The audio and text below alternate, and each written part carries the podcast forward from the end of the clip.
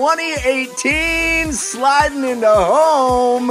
And wherever you are, whenever you are, and however you happen to be listening, we're so glad you've chosen to tune in to DLC. Downloadable commentary for the week delivered the way we love it to be, and that is completely free thanks to our sponsors this week Robinhood, Palm, and Squarespace. Squarespace! They're bringing the show to you. DLC, of course, the show all about games and their many forms. Games played on desktops, laptops, and consoles. Also, games that involve dice, luck, and cardboard. I'm your host, Jeff Cannata, that's spelled with two N's and one T. And I'm joined, as always, by my friend slash co host slash nemesis, the guy who still won't use the word best, Mr. Christian Spicer. Hello, Christian. Uh, you sound a little under the weather, buddy. Yeah, man. Uh, I, I'm sick. Uh, I am sick, but it's not going to stop me. This is it. This is our big game of the year show. Uh, best game of the year. No, no, no. We don't do that. We don't do that. We do favorite game of the year, right, Christian? You you will not on board with uh, naming the best. We got to name our favorite game of the year. I mean, you can name your best. I will be naming my favorite. That is that is correct. And hopefully, you have our special, um, you know, once a year jingle ready. Oh, you you bet your sweet bippy I got your I got the jingle. That's my favorite jingle that we have, courtesy of Sean Madigan. Uh, we will be playing that shortly. Uh, but yeah, this is it. We, are doing a little earlier this year, but that's because um, uh, we're recording earlier, also because uh, you're listening to this. Uh, it comes out uh, Christmas Eve, and so we're recording a little early. But we're doing our annual big show where we're going to run down our favorites of the year. Christian vetoed the idea of doing best, so we're doing favorites. Uh, I mean, our, come on. I vetoed it like five years ago. This is I know, but I'm trying. To, we may have new listeners. I'm trying it, to keep them, it. get them. It's really just all about setting up the jingle. I'm just setting okay, up cool. the jingle, uh, and uh, and I, am I'm, I'm on board with that. I think it is about favorites of the year, and uh, I I am so pleased that we have a tradition now where we have the same guest with us every year at the end of the year. One of our favorite guests. You know, the DLC always stands for your downloadable Cannata and your downloadable Christian. But this week, DLC stands for deciding our list of champions. And we have a champion, the champion of our show, one of our favorite guests, Anthony Taormina from GameRant.com, is back with us. Anthony, thank you for returning and bringing with uh, with you uh, your list of, of favorites of the year. I'm here. Uh, I'm here to deliver my best games of the year. I am here to participate Definitive. in a way that is different. I am here to also call out Christian for his nonsense. I am here to deliver a different perspective than both of you because you guys like one, you know, and then Yeah. and then I, this is me, and it's it's become a fun thing. I like I like the week before thinking like, oh, I wonder what Christian's gonna pick. Wonder what Jeff's gonna pick. Bet you Christian's number one's gonna. Usually Christian's is it comes out of left field. The last two years it's come out of left field, not expected. But I'm very excited. I, I You're look the lump of coal, Anthony. Is that what you're saying on this No, Christmas no, Eve? no, no, You've no. I, I'm like the guy, you know, where somebody's like, "Oh, well, they don't pick Dark Souls." Then here I am, number two on my list is Dark Souls, and That's everybody's right. like, "Thank you." He saves us. He saves Also- us from mountains of email, Christian. Yeah, remember, lumps remember last year where you guys were like, I don't know where Zelda goes, and I was like, Zelda goes at number one. Yeah, yeah, yeah. That's that's that's consistent. Yeah, that game didn't do. hold up a year later, though. What is, what, what, get out of here. We're gonna go back. We're gonna review our top five from last year. We also do something um, that I love. That is our tradition. That you know, a lot of places do top ten lists. I think ten is too easy. Uh, we we get a little more specific, a little more rough on ourselves. We go top five, so it gets ruthless. You gotta you gotta chop that list in half from what most people are doing. But we also do an ancillary five. It's not our six through ten. No, no, no. It is uh, our diamonds in the rough, our dark horses, games that we think deserve another mention at the end of the year, but that probably nobody else is going to be talking about for game of the year. Uh, and and we wouldn't really talk about for game of the year, but games that deserve here uh, at the end of 2018 to be brought up once again before we turn the page into 2019. So uh, stay tuned for that. Stay tuned for us uh, reckoning with last year's list and looking back. We got a lot to get to, so let's start with that uh, wonderful bumper from Sean Madigan. for Game of the Year.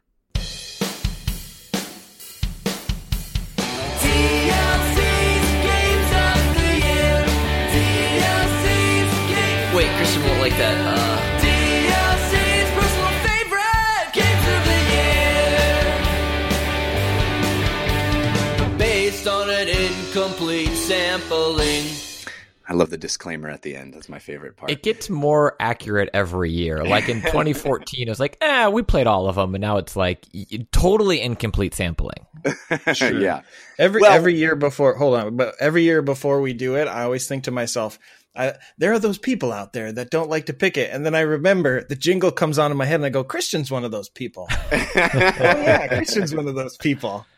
Well, before we get to our games of the year, our favorite games of the year, let's look back on uh, stories of the year. We do stories of the week every week.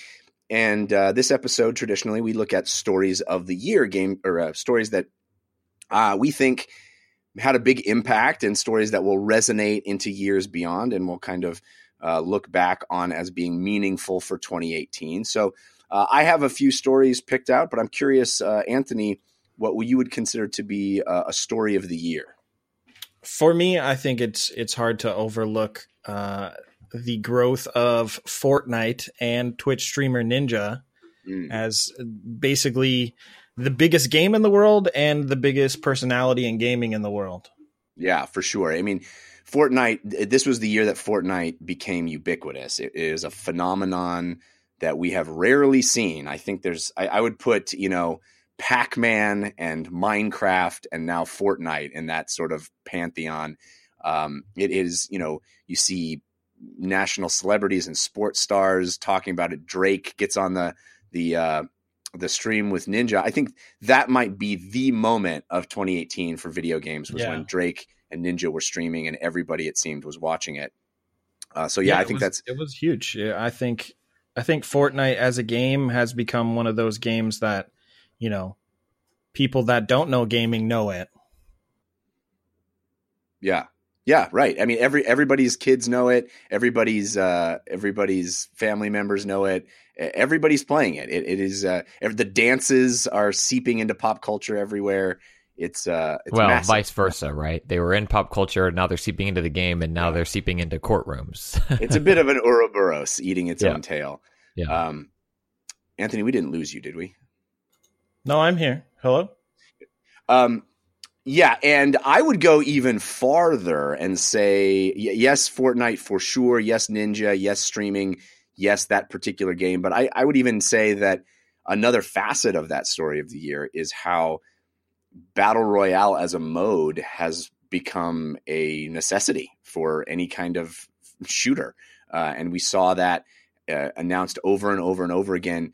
Um, Call of Duty, Battlefront, or excuse me, Battlefield. Um, you know, the, all these games that have long storied histories now seem to need to have a battle royale mode. There are battle royale games popping up everywhere. It really is the uh, Yeah. the genre du jour. But at the same time, you got to wonder how much of that is because Twitch marketing is now like one of the greatest tools in the world. And there are so many, like Ninja himself has basically admitted, I'm not really going to play anything outside of Battle Royale. So it's like, if you want to tap into that 50,000 plus vein of viewers, you, you kind of have to have a battle royale. Like Yeah. the the potential for uh, eyes on your game grows in by massive numbers on Twitch if you just have a battle royale versus just a regular game. It gets that kind of like instant attention and then it fizzles out. So I think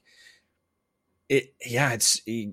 I think that's ju- there's just no way to look past it, at least for for right now. Yeah. No, it's it's seriously I think the story of 2018 and one that's to it's to resonate for a long long time to come is Fortnite's the big dog and and it's to be interesting to see how long it stays on top and how Epic is to leverage that in all kinds of ways. Which brings me to you Christian, I suspect I I have a feeling I know what your story of the year uh, is kind of uh, about. Well, I have two that are I think are tied, and we'll look back on them years from now with kind of equal weight. And one is I think I take your Fortnite and I I zoom it out a little further and look at just Epic, Epic in 2018 with Unreal Engine, the continued um, de-escalate, the reduction of price of Unreal Engine, and Epic Game Store, and then their cross-play stuff that we talked about. I guess it was just on last week's show, and all of this kind of being leveraged or demoed in Fortnite and then made available for free to everyone. Um, I think that's huge. And then the other biggest story for me is the streaming future. And I think Google's Project Stream being announced, released so shortly after announced um, after it was announced, and working at least for me so incredibly well is huge. And I think I think we'll see those two stories converge at, some point in the future. But seeing those two things, kind of the proliferation of engine availability of developer resources where it feels like anyone can make a game and then being able to play said game on any device anywhere anytime i think is going to be a definitive moment of of gaming in 2018 yeah, and and I think that's another one that we're going to see extend into years to come, and and this is really the beginning of something that's going to have a big impact on the entire industry. You know, when when it becomes trivial to add crossplay and cross uh, voice chat and all the features, cross saves and all that stuff, when it becomes trivial to do that in every engine, which it seems like is going to happen relatively quickly, it's just going to become completely standard for every game to support that. And and uh, I think that's that's how it's going to be. We're just going to assume that that's a that's a feature that every game will have. Yeah, I think that's huge because, and I think it's you know showing uh, how gaming can bring people together and that idea of we're like that for so many other things already where netflix doesn't matter what device you have what where if i left off on my computer it picks up on my phone or vice versa and if i'm out and about and anthony wants to play destiny 4 i can partner with him and grind for a little bit on my phone and he can be on his computer and I, we can pick up and continue anywhere i really think that's going to be the future of gaming in a way that where before I think uh, developers and publishers were trying to tackle this idea of taking games with you was the companion app. And I, if I'm going to look a little further future, um, I think that this idea of play it anywhere on anything is going to have longer legs than you can't play the game you love because you're on the road. Why don't you dink around on this companion app and you can get points that you you know gold that you can bring back to your character in the real game. I think now we're in a world where you have the real game wherever you are. Yeah, yeah, I, I and I think that's going to end up being a net positive for gamers. I think it's a it's a great convenience that I think everybody's going to appreciate, and we're all going to look back on the time before it and wonder how why it took so long. You know? Yeah, yeah. I would add my uh, my story of the year or a story of the year uh, is um, a relatively recent one, but one I think is going to have big ramifications for the industry, and that is Sony pulling out of E3. Um, I think that is uh, we've seen weirdness with E3. We've seen various companies pull out and, and have their own events right next to EA. Of course, has their own event in Hollywood that's not you know it's just concurrent, but it doesn't really have anything to do with E3. Microsoft is in the building right next door uh, to the LA Convention Center but not technically part of E3, although it feels, you know, it feels like it's an E3 anyway because yeah. it's right there. But Sony, I think, went farther and said, "We're not doing anything. We're not doing anything. Um, we will not be at E3. We will not have our own event during E3." It remains to be seen what that means and if they will, you know, have their own Sony kind of announcement day or week or whatever event uh, at some other point in the year or around the same time in the year or, or what that's going to how that's going to play out but i think it's a huge story for e3 as a whole and the industry as a whole as far as how that moment in the calendar year ch- is changing and how the industry's announcement cycle is changing and how individual companies are handling their relationship with press and their relationship with their customers. And we've seen, you know, obviously we've seen Nintendo uh, blaze a new trail with how they announce things and doing Nintendo Directs, uh, you know, just whenever it's convenient for them. But still, they kind of play the E3 game a little bit less so than they used to. But still, it's it's happening that week. And I think the fact that Sony is is really going to do something different this year uh, may break the entire pattern that we've seen established for you know 15 20 years in the in the game industry Yeah, I, I, I disagree. I think it has more to do with the fact that they just don't have anything to show.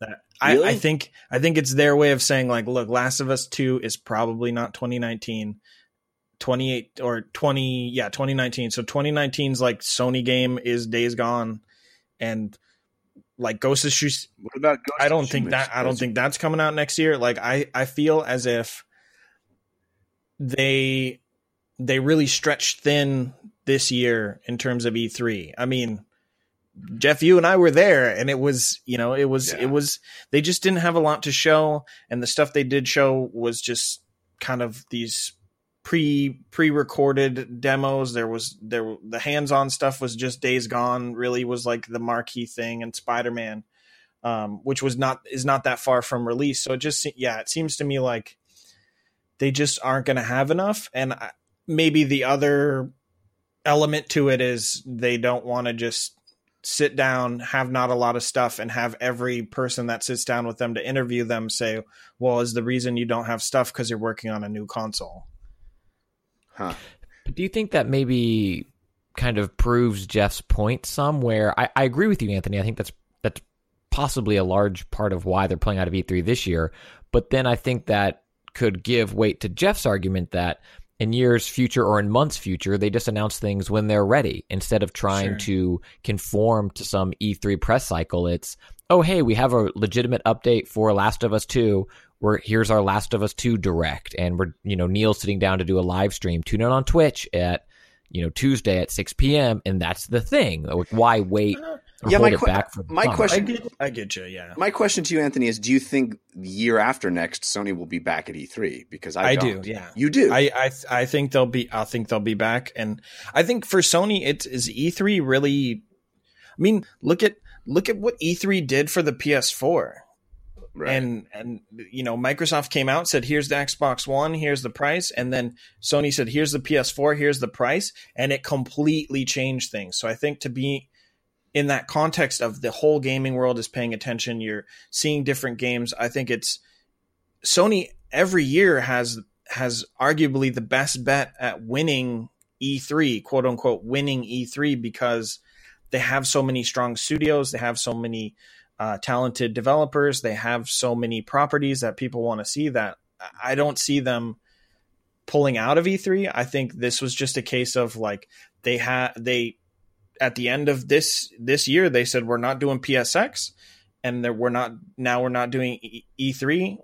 So I think part of that is just like we're we don't have much to show and we don't want to keep doing that. We want to give you what we've done in the past, give you a big meaty presentation for our press conference and then give you hands-on time with tons of our games and i think that they're just going to wait till they have that and and build that back up and then you know go from there cuz microsoft pulled out of E3 went next door and their marquee game was Crackdown 3 yeah you know so like they very easily could have pulled out of E3 this year and to- everybody would have understood but expected them to come back That's interesting. I think that's an interesting perspective. I I feel like this is a move that you do and you don't come back from. I feel like it's it's um it's a one direct one way trip away from E3 and that because of how it will change up the cadence of of what they're doing over the year that they will find a new new way of communicating with their audience and I think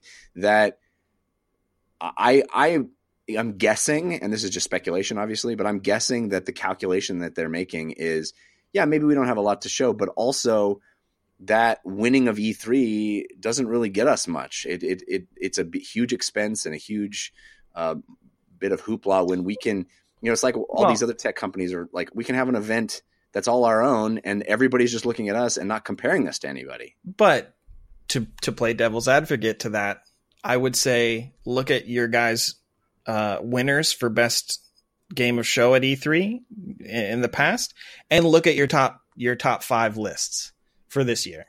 Yeah, And no, I I mean they have yeah, str- how can you how can you? games. I feel like they just E3 sets them up for success, though it might not seem seem like it to us because we're we're so there, we're so in it, we're not. you know we're not watching it on at home or we're not like just hearing about it on twitter. We're like in there and it's just kind of like we've become numb to it. And this year was a really bad experience for us. Mm-hmm. But I, I do i think there is a lot of value at least for sony. Like other people i can see the the value in in leaving but sony I, I just know of so many people that are like, I cannot wait for that Sony press conference. This Sony press conference, like E3, for a lot of people, is that Sony press conference. It's not anything else. So I Yeah. think them, yeah, them bailing on it. I think there are plenty of people that don't even know PSX exists. well, it remains to be seen. I, I think that's a really interesting perspective, and uh, we'll we'll find out. Um, but uh, yeah, I, Now DLC has to continue for at least another year and a half. Like we have to do another show for next next year's E3 just so we can resolve this issue. were you thinking it wouldn't? What? What I'm just saying, like I like lines drawn in the sand where it doesn't matter what happens. You know, we're doing. We're, we'll get the gang back together for at least one more yeah. show. Um, are there any other any other stories that you guys want to bring up uh, of for the year that that really um, you think are important temples for for understanding 2018? We talked about this, Jeff, offline, and it's I don't know if it's understanding 2018, but I think it's a pin that we could look back come 2020 or 20, yeah, probably 2020, and it's these Microsoft acquisitions. We don't Yeah. know yet. Like how important that is. Like right now, it didn't change much. Xbox One sales didn't go through the roof. Um, there are no games to be seen from it, but the the studios are certainly very talented, and the games that these studios are releasing for multi-platforms, you know, or like Obsidian's new games. Like this game looks amazing. It's coming on PlayStation 4 too. Um, but these are big pickups. So maybe 2025. Geez, I don't know. But at some point, I think we will look back on this and say this is how Microsoft righted the ship. Uh, Game Pass and this and and this stuff will be has the potential to be big. But I think it's too early to say it was huge in and of itself this year. Yeah, I agree, and I think Game Pass is going to be a huge story going forward too. Yeah. Game Yeah, Game yeah. Pass is Game Pass really like figured it figured itself out this year and became something that Mhm. you know even if you're not like a crazy Microsoft diehard, there's still a lot of games you get to play. Yeah, and it seems like such a such a great value. Um, so I, I'm hoping that those those studios yield fruit uh, sooner rather than later because it Yeah. just ups the value of Game Pass that I'm already paying for. I, I do have I have a few stories. We can Okay. get through them. Great. I think I think one of the big stories, uh, not just because of what had happened and how it it impacted a specific franchise, but it, I think it is going to impact the larger gaming industry as a whole. Is the whole Fallout seventy six bag thing? because I Mhm. think it was a developer that everybody it's I, I think Bethesda and CD Projekt Red and maybe like a handful of others are you know they were thought bulletproof. You know they thought they could they were thought they could do no wrong. And people I would put Blizzard in yeah that group Blizzard too. yeah yeah. Di- Diablo Immortal is, is a had- good example. One hundred percent. And so they I don't think the bag is the issue. I think the bag is the symbol. You know it's it's the thing that everybody kind of used as the tipping point of like these guys don't really have our best interests at heart all the time. Like they they are Mhm. just like any other developer. They're trying to nickel and dime us. They're trying to um you know trick us in, in a way. And so i think that the reception to fallout 76 while there are plenty of people that enjoy it i think that the reception of like this is not what i wanted. This is you know i was willing to wait until it came out. I even tried it. I didn't like it. And then it just seemed like everybody wanted an excuse to just keep on bashing on the game and i think that has a lot to do with the fact that they felt betrayed by a developer that they thought could do no wrong you know that could deliver only exceptional games um, yeah. and yeah, and That's I think it extends to Blizzard. Blizzard was like, we can do no wrong. Here's a Diablo game, not the Diablo game you want, but you're going to play it. Granted, Diablo Immortal is going to probably make a ton of money. Plenty of people will play it. Fallout 76 a different story, but yeah, I think it's it's really interesting to consider that that ha- Bethesda's next game, people aren't just going to be like, give it to me. They're going to say, well, hold on. Are there I think microtransactions? on Are there this? it depends on what that next game is. Yes. yeah. Uh, but and how long from now it is. but uh, I, yeah, I think you make great points. I, I think it's a really interesting shift in in some of those developers that had such um, uh, goodwill capital that they had acquired from their from their user base and, and kind of I know so many people that were I would say like what games are you looking forward the next the the you know next bit of the year to, through to the end of the year? And a lot of them would say Fallout 76 and I would ask them really? Why? Because it to me it seemed like what it what it ended up being. And so I think there was just this belief that like or even like this unwillingness to see it for what it was. And then when it finally came out it was like oh my gosh this is not what I wanted. This is not and and everybody really gathered around just kind of bashing Bethesda. And it, it was really kind of it it gave power back to gamers. It, I think it's an important thing because it it hopefully will help shift things like it did with other games that have tried to exploit similar systems with microtransactions like it'll it'll kind of change how people decide to do things. Yeah, it's interesting. You know, last year uh, in last year's show uh, at this time, we were all talking about loot boxes and microtransactions and all that. It was a huge, huge story at the end of the year, especially because of Battlefront 2 and, and that whole hullabaloo that, that happened. And that carried into the beginning of this year. But really, it seems to have resolved itself, and developers got the message big time. Eh, I, I don't know of a big AAA game that's really you know doing the kinds of things that we saw at the end of last year anymore. No. FIFA. And every what's that? sports games. Yeah, sports games. Sports that's games. true. I, I think that they've tried different things. I think there's still like premium currency and stuff, but I mean, who knows? In a few years, loot boxes and that whole concept could be made illegal. Like legislation is making some some waves in terms of trying to Yeah. like you know shut it down. It doesn't really if- impact us, but they're looking at it through the lens of like younger gamers who are gambling essentially. You know, Sure, is it gambling? So Yeah, and and I think that we we have seen the messaging really shift, and everybody seems to be very uh, eager to say that their game doesn't have pay to win, doesn't have loot boxes that affect gameplay. So I, think that's interesting. Uh, you had a couple other stories you want to bring up? Uh, I mean, one of the ones that I think was a was a big game announcement was the Cyberpunk announcement. I think that was the biggest Yeah. game announcement of the year, in my opinion. Yeah, for sure. it was Yeah. a huge moment. Uh, not really much to say about it outside of that, but you know, the surprise. highly anticipated game that that had been uh, they'd been kind of radio silent on for quite a while, and uh, I think it lived up to the to the expectation. At least the announcement lived up. It didn't. Uh, they didn't shirk on on showing significant portion of the game, and it seems to have wowed everybody Yeah. that saw it. So yeah, I, I I had expected them to release the demo that you know was behind closed doors at some point, and they did, and so now everybody sees how it plays and understands it, and they set the bar. Now they have to deliver. But I think right, if you ask, if you took a poll, like what was the biggest game announced last year, I think Cyberpunk would be the winner. certainly, I agree. Yeah, Uh, and yeah, that that was really. I mean, the rumors about new consoles i- is kind of exciting. It's like the start of thinking about the next phase. But I think Cyberpunk and the Fallout bag are worth were worth talking about. for sure. Yeah, I'm glad you brought them up. All right, well, let's move into uh, our games, favorite games of the year. Um, Yes. But first, I want I want to thank uh, our sponsor, Squarespace. Uh, if you have any reason to make a website, and I would guess we all do at some point. Maybe you whether- could list your favorite games. Yeah, maybe or your got, best games. Maybe you've got a definitive list of the best games, and you want to put them on a website.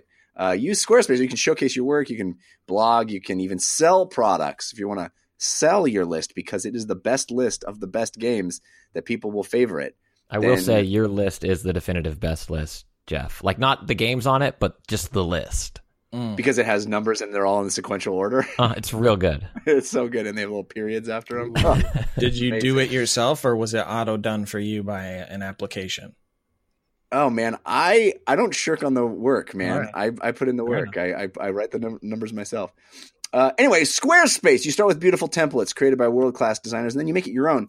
You can drop things in. It's easy. It's so simple. The tools are great. I've been using this for a decade. I recommend it to all my friends and family. Anybody that ever says, "Hey, you you do stuff on the internet. How do I make a website?" I go squarespace.com slash DLC. Do it. No, no, excuse me. Squarespace.com slash Jeff sent me. That's the one you want to use. Uh, and it's because the tools are so easy to use. They're so intuitive, and you just drag and drop st- things in. You don't have to know any HTML. It's all all of the tough stuff is handled for you. It's all updated. You don't have to patch anything. It all happens on its own. You've got uh, free and secure hosting. You've got built-in search engine optimization. It's great. It's it's optimized for every device right out of the box. Plus, they've got 24/7 award-winning customer support. So, if you do run into any questions or problems, easy, easy, easy to find the answer. So, make it yourself. Create a website yourself. Do it. Make it and we will help you. If you head to squarespace.com slash Jeff sent me, you can get a free trial. And then when you're ready to launch, use the offer code Jeff sent me. That's J E F F S E N T M E, all one word, to save yourself 10% off your first purchase of a website or a do- domain. Do it. Try it. I'm guaranteeing you, uh, you're going to love the results because it, it, these are beautiful websites, unique and easy. That's my favorite part. Squarespace.com slash Jeff sent me promo code Jeff Semi. Get yourself 10% off.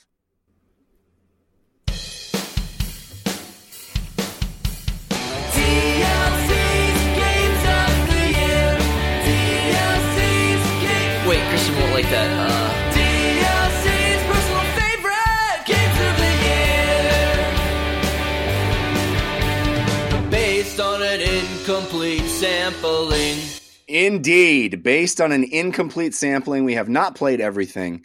These are our favorites. And, you know, I say this every year, but, I, you know, this year it feels like even more so. Favorites, games that resonated with us. Uh, your mileage may vary. Uh, let's start with you. We're going to work through our top five games of the year, starting with five, working down toward one.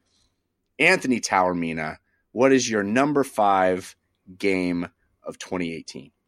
My number five best game of 2018 is Dead Cells. Yeah.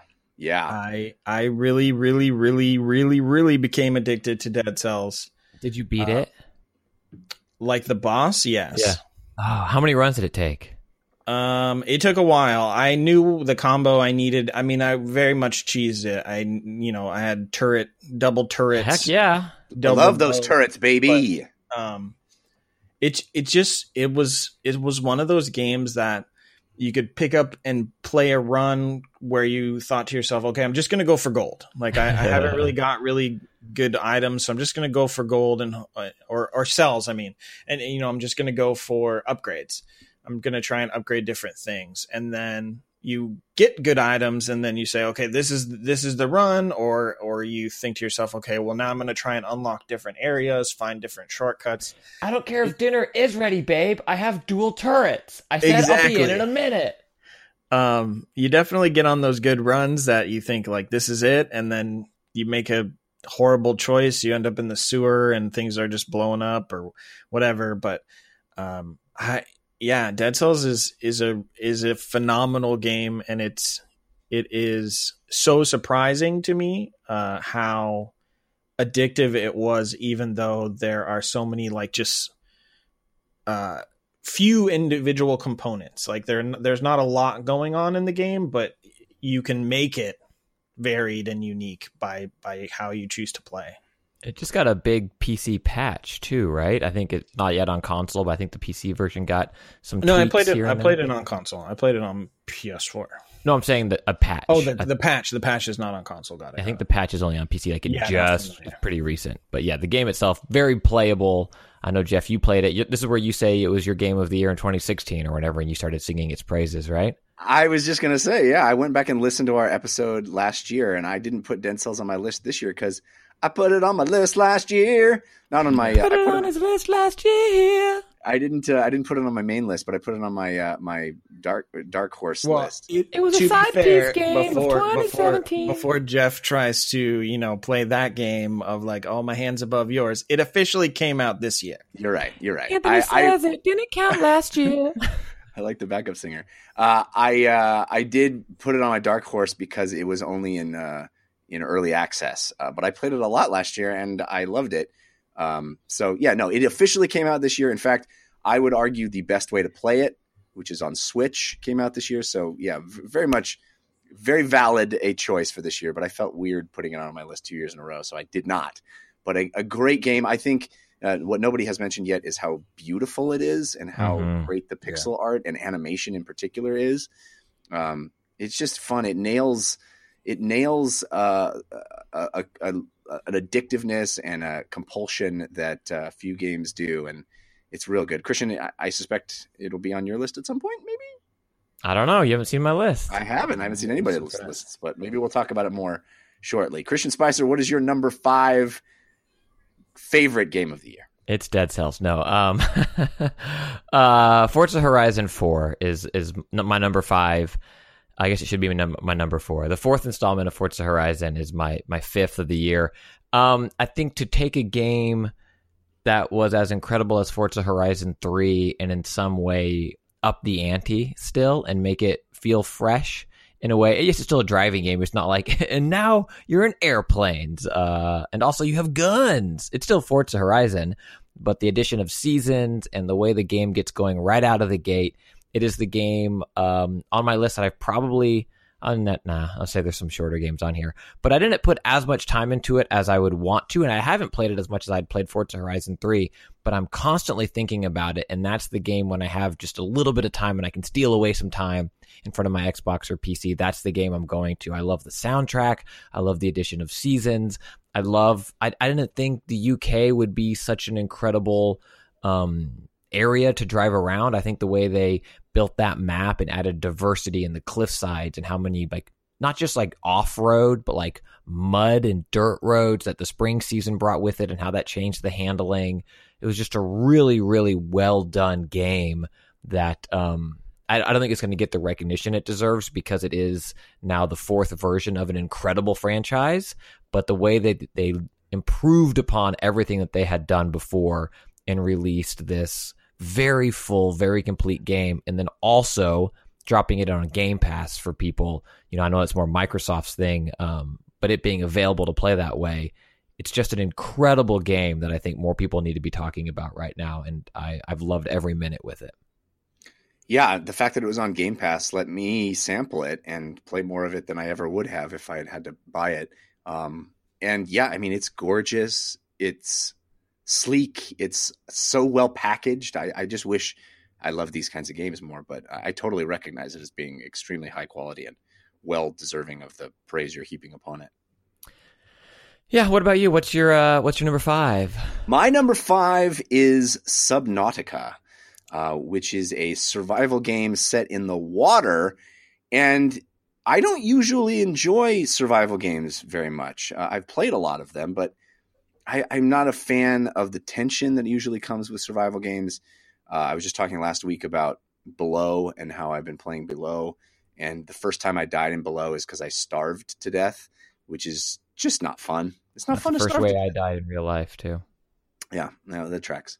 Um, but the beautiful thing about Subnautica, and I will come, I will be completely honest about it.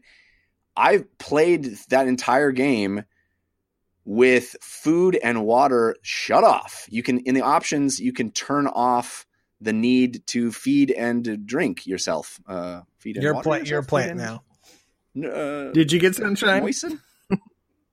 I'm a keep Uh, going. Keep keep going. Keep going. uh, yeah, so it, you can you can make it less of a, a survival game. You still have to worry about oxygen because you're going underwater and you have limited oxygen in your tanks. But that's a beautiful limiting factor that you can upgrade and find new ways, new technology throughout the game to expand that and and get deeper and deeper and deeper into the water. And I played that game exclusively in VR, which I think is the way to play it. It's amazing. I played it on Oculus with a controller. It's it, I played it seated the entire time with a controller. I loved it. I found it to be a perfect VR game because the experience of putting on the headset, the VR goggles, made me feel more like I was putting on a scuba gear or, or, or you know, uh, goggles to look in the water. It, it really increased the immersion for me, uh, and the game is absolutely gorgeous in VR. the The underwater world is stunning and colorful and vibrant. And it's a game where you don't really kill much. I mean, you you kill fish and stuff, but it's not about murdering things. It's about exploration and discovery, and it unveils a story that is so cool and so riveting and so unexpected. And the way it parses out that story is so clever. And uh, it never felt like the game was just giving me story beats, even though it was. It always felt like I was discovering it. And that's a, I think, no small feat. I know the game just came out on PlayStation 4, I think, and Xbox as well. It's also, if you're listening to this, currently for another couple of days free on the Epic Game Store on PC. So if you're listening to Jeff talk about it and you're like, oh yeah, it did sound fun. Epic Game Store, it's free, I think, through the 27th at midnight or like the 28th, like the 27th at 11:59 or something like that. You can go Yeah. download it. I mean, it's well worth free, and it's worth mo- money to pay for it too. I I think it's a shame, a real shame that it does not support PlayStation VR uh, on PlayStation. I hope that they add that functionality in the future, but I don't know how immersive it is on a 2D screen. But in VR for me on Oculus, it is my fifth favorite game of the year, and for a long time it was way higher on my list. It, it is spectacular. Uh, the, the sense of exploration and discovery is, is second to none. I loved it. Did you guys play that game at all? I did. Yeah, Did I you like I. I think Subnautica is really cool. I think it's one of those, uh, you know, you're you got like the list of like I I get this, and then later I'm gonna get this, and I'm gonna get this, and so you're just kind of like it. It constantly has that carrot on the stick. Um, that's really fun. Like, oh, okay, I'm gonna get the you know uh the, I forget what the names are, but you know the ability to the vehicle that takes you this far, and then the vehicle that you put the little thing in, and then you go further, and so that you can get different resources. It's And even before that, it's like, oh my god, I, I see a ca- uh, like a little chasm down there. I wonder, I can't get down there yet. I got to build a better uh, oxygen tank, or I got to build a, a pipe that'll deliver oxygen down, so I can go even deeper and deeper. And that sense of like constantly going a little farther than is safe for you is so fun. And yeah, the the fact that every level out that you go reveals new interesting exciting exotic undersea visions is is is so cool yeah. My only real knock on it was the the story stuff that they put around it was kind of obvious in parts. really i loved it i mean some of it was obvious but i Yeah. i just i found it i found the way you discover it and piece it together and then the like the big reveals were so cool Yeah, no, it's still it's still well done. I I think it's well worth if you're the type of person that uh, if you were like really into the progress of No Man's Sky, here is a much better game with a better focus and a better uh, sense of exploration. Yeah. All right uh we're at number four uh mr taormina what is your number four My number four is Marvel's Spider Man. oh yes Uh, um surprised it's that low but yeah, uh a great game Yes, I uh, I reviewed it for Game Rant. I really, really enjoyed it. Uh, I thought that there are so many things about the game that are really well done. The web swinging is exceptional. The uh, acting is is great. The I think almost everything about the game is really well done. The only thing that I don't that held it back for me is that I think it is a game of like two minds. It is a game that uh, the Insomniac people wanted to create with the, with a story that involves a a certain focus, and then I think it kind of ballooned into more of a Marvel uh, story, and and I think that those elements fight against each other. I, I'm trying to be vague for for sake of people that probably are going to get it for the holidays.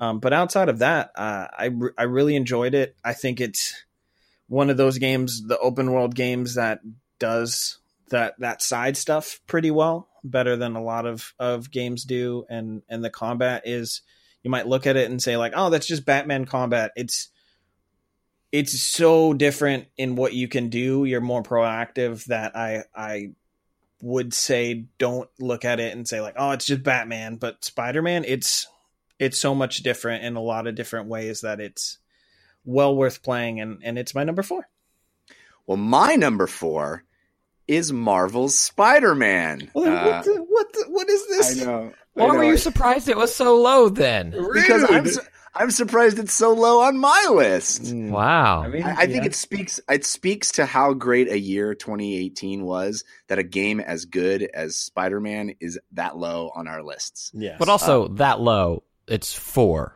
Like that's I know, not yeah, low. there's- right, There- but like a hundred plus games came out that are worth talking about, and it is in the top five.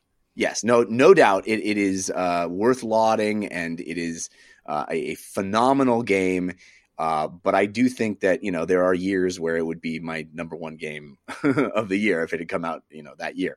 Uh, it is uh, it's a great great game, and you you I will just agree with everything you said. Uh, it is I I think I'm more in love with the story than it sounds like you were. Yeah, Um, it's but, yeah, it's uh, hard. It's hard to like say what I. I think you I anybody think I pick up on it it. understands, but yeah, I I think that there was like an intent to tell a story with a specific uh direction and then all of a sudden it kind of veers one way and and kind of rushes towards a, a different direction that eh. Yeah, yeah, yes, uh, but I still think it's it's darn fun and well told. It has memorable characters and just the casting of all of the you know notable Spider-Man um, rogues gallery is is great, and and his you know all the people in his life. It, it, the game would be great just swinging around the city. Like I would pay sixty dollars just for the swinging. It's so en- enjoyable. Um, but yeah, and and a, a phenomenal game that we were all anticipating, and I think absolutely lived up to my hopes. Uh, I was I was a little worried, you know, that it might not because I was had pinned so much hope and excitement on it, but it, it exceeded my expectations. It really was was so much fun to play. Yeah, I think it's a phenomenal game that to me I think its its shortcomings were some of the side missions um, becoming very repetitive how many people can be in a trunk in New York City on any given day um, and that feeling man. of it You're a West Coaster. You don't know about New York trunks. I don't know about New York trunks. fair Um, the very repetitive rinse repeat side missions or chasing the drone and some of those things, the challenge missions and stuff like that, feeling outside of what the rest of the story and rest of the game provided. And then I also felt that um, some of the missions that took you out of control, took control of Spider-Man out of your hands, were weren't the selling point. I loved the characters that they brought to that world, but I think if you showed the trailer for that other type of gameplay, it wasn't the best version of that type of gameplay, and it certainly wasn't what I think people buying and jumping into Spider-Man were hoping to get in terms of gameplay. I understood it as a change of pace and as a palate cleanse in the game, but I think those areas are ways that Insomniac could improve in the sequel. Um, but all of that said, playing the game, the like the sheer joy I had playing it, the moment to moment in the middle of it, can't wait to see where the story goes, swinging around the city, just exploring every nook and cranny, doing all the photographs, finding all the famous Marvel movie, or I guess not Marvel movie, but Marvel landmarks within New York City.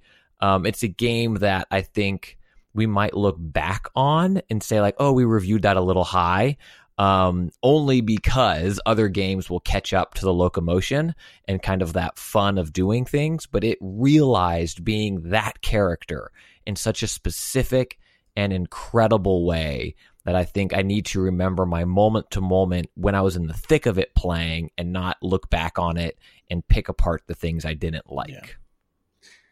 I also loved the fact that it got Peter Parker right. It it, it really Yeah. gave you stuff to do as Peter Parker.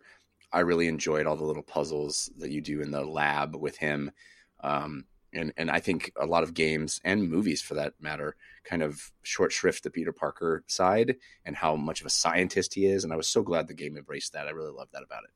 Yeah, I, I think I think its greatest achievement is the fact that you pick it up and you do the web swinging, and you it's almost like it's like you're riding a video game bicycle. You're just like, yep, this is how I expected this, this to feel. I don't know why I expected it to feel like this or play like this, but this is exactly because there have been so many bad Spider-Man games in between that it's just like Yeah. they they they made it seem effortless how well the movement works. And it never gets less fun. There's Yeah. never a point, you know, 25 hours in, I'm not like, well, I'm not going to swing anymore. I'm just going to fast travel. I, I still liked swinging throughout the entire time I was playing it. and It just never got less fun. It was great. Um, Jeffrey, I think my number four is going to break your heart. Uh oh. Uh, my number four is Astrobot Rescue Mission. Ah, that didn't break my heart. I love that it's on your list, baby. Uh, incredible game, incredible platformer, incredible use of VR. I imagine we'll be talking about it more later. I think to me, while it it might be the best VR game I've played, I think what holds it back ultimately is VR. Like just putting it on isn't comfortable. It's not fun. Like just those tiny little hiccups. I still, I just, I don't love Has nothing to do wearing the headset. What? There's nothing to do with the game. It does because I have to wear the headset to play the game. It- my eyes get tired. I can't play. Like I'm having so much fun with the game. I want to keep playing it, but I I can't. I'm like I got to take a break from this, and I don't. It's things like that that get in the way of it, and I think. Th- but I also think it's saying tons about the game when what's holding it back is the thing that I'm using to play it. But it's so inventive and joyful, and we raved about it. I think it was just on last week's show, like all the little things it does and things that might or might not be Easter eggs uh, to other Sony franchises. It's just an just an incredible game, and, I, and like I said, I have a feeling we'll be talking about it more, so I can we can save that for later. Yeah, well, No, we can talk about Christian it. is not on my list. It's we're Oh, okay, it's my number three, so we can jump right into that if you want. well Uh, let's pause then because I can do my number three. It's Spider Man.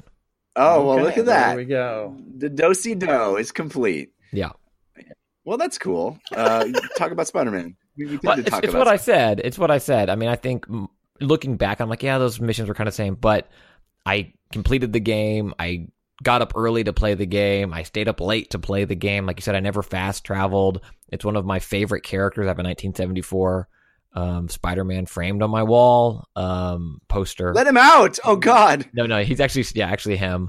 Um, The the actor- 1,974 years old.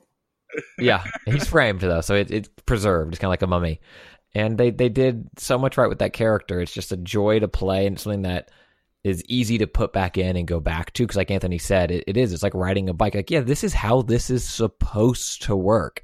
The gadgets, it just it all it all clicked together really really well. I feel like Christian was the harshest on the game, and then his number three, He has the his highest. was higher than ours. It was a little odd. Yeah. You threw me off there, but yeah, I, No, I was like, oh, I I wasn't that harsh on it. Well, I felt like you kind of led with your critiques. I guess. I don't know. Hmm. I don't know.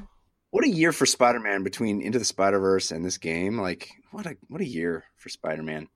Um, I had such a hard time. I mean, up until we started recording, I was jostling around just the not the games in my top five, but just the positioning of my top five, because it, it really feels like any of them could have been, you know, in any position almost. Uh, they're such high quality in the top five for me uh, of this year, and I really, for a while, had Astrobot at number two. It, it, is uh, extraordinary. It, it- there's no game that gave me more joy this year. Pure joy, as much joy as I had swinging around as Spider Man. Astrobot outjoyed that. Uh, there was just such joy in the next level revealing itself to me the hopping on the little pad uh, as the astrobot and pushing the button and seeing where it was going to take me and what new wonderful idea it was going to present in VR. Uh, the the vibrant worlds that it kept showing me and the fun things I got to do and making a great jump and eliminating an enemy in a fun way. I mean, it, it is it nails all of that stuff that the great platformers do. The Mario, you know, uh, Odysseys of the world and and the, the any game you want to hold up as being a great platformer, I feel like this is contemporary with it, uh, and and it it feels fresh and unique. I think it's it's more different than any of the other games on my list. Maybe I guess maybe Subnautica might be similar, but it just uh, it brings new things to the table, and it it. it I was doing things I've never done in a video game, or, or in ways that I've never done in a video game. Um, it's got such heart and such spirit, and it feels like a labor of love. I adore it. I adore it, and I, I really hope more people play Astrobot Rescue Mission, which is my number three. Yeah, and there's more to do. Like the, it's five worlds, but the challenge missions can get hard and and there's more to play there um, if you want to spend the time and really dive in with it and it's the little things that get stuck in your head the, the little robot dance and like the do do do do do like the little music Yeah. the jingles the rhymes everything is so polished that um it, it's it's pretty close to perfect and the the the rewards you get for collecting stuff like you get to go into the spaceship and um, you you literally play a little grabber ball game yeah. uh, by you know putting the coins that you pick up into a coin op grabber ball machine that's in 3D because you're in VR and then you what you pull out of the grabber ball machine are these little play sets that you can set up inside the spaceship and run around on. I mean everything it just feels like this wonderful exuberant labor of love. And um you know it, it's joy. It's pure positive joy yeah so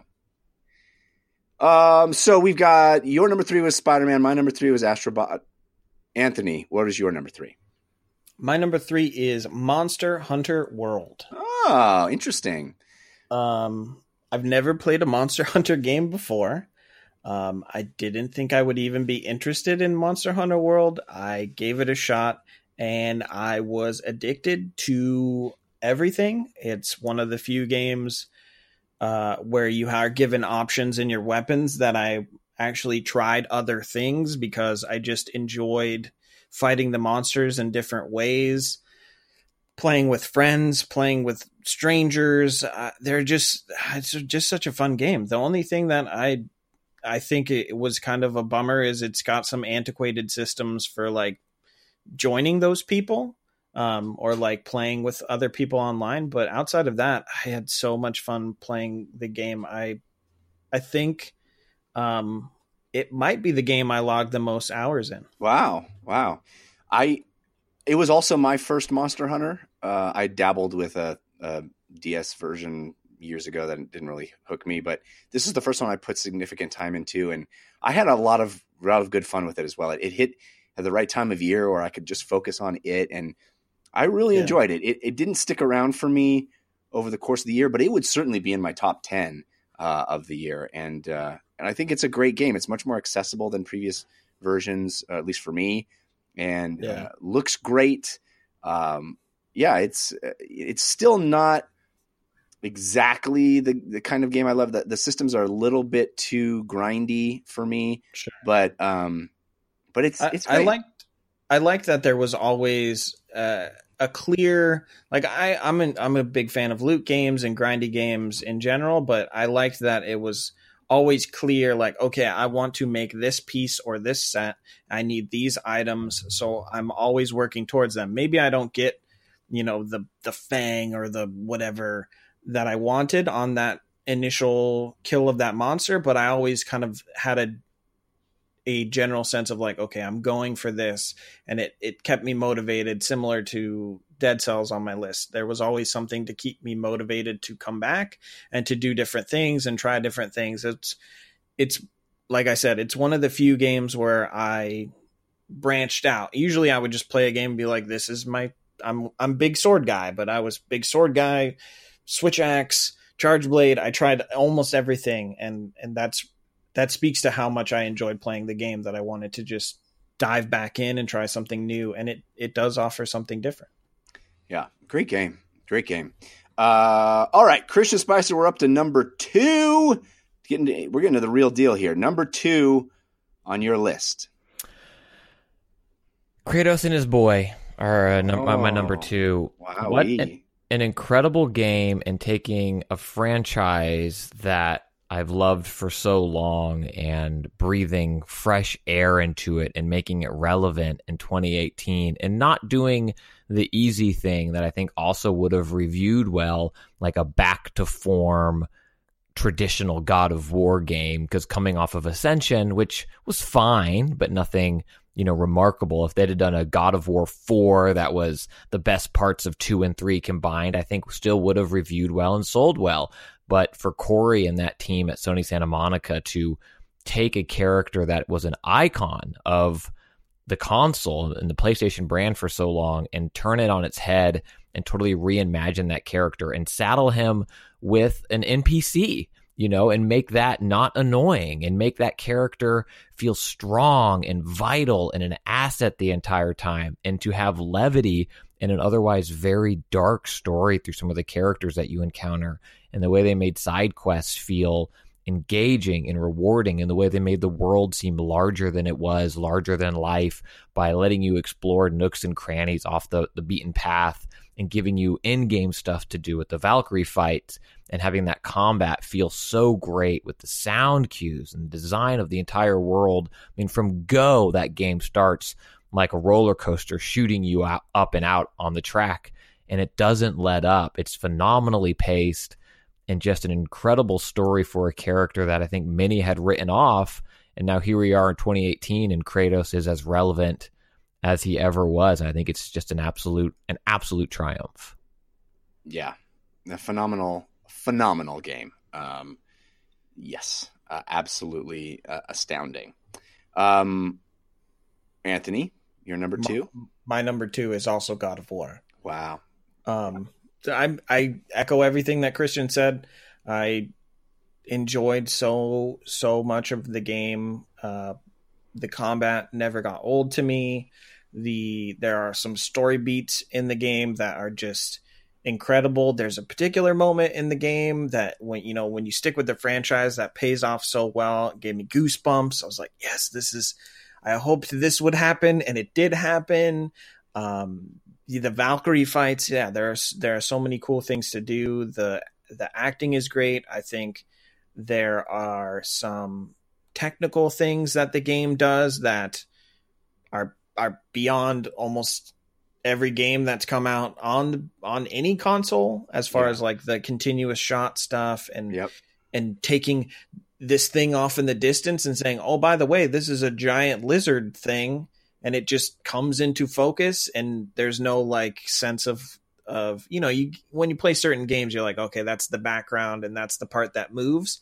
Just so many things about the game uh, really impressed me uh, from top to bottom. It, it it's an incredible game. It is the se- the second best game of the year. Uh, my number two is Assassin's Creed Odyssey uh, it is uh, uh, up until this point, uh, literally up until today, I, I had it at number three, and hmm. I was playing it playing it today, and something happened in the game, uh, a big character moment, and I was like, no, I love this game. I, lo- I love it more. I love it. I love this game. It made me feel something like the. I love doing everything in it, and there's so much to do. It it is, I think, one of the best role playing games ever made. I think it it uh, in in the board gaming world, there's a, a, very common thing of games that replace other games. You know, because in board games you have games on your shelf and you keep them forever and you go back to them, and then games like do similar things and then do it better. And you're like, well, I don't need that older game. I got this new one. I can replace it. I feel like Assassin's Creed Odyssey replaces The Witcher 3 for me. I love mm. The Witcher 3. I love it, love it, love it. But it does everything The Witcher 3 did better. I think I, I enjoy the main character way more. I'm playing as Cassandra. I enjoy her performance way more. I enjoy the milieu.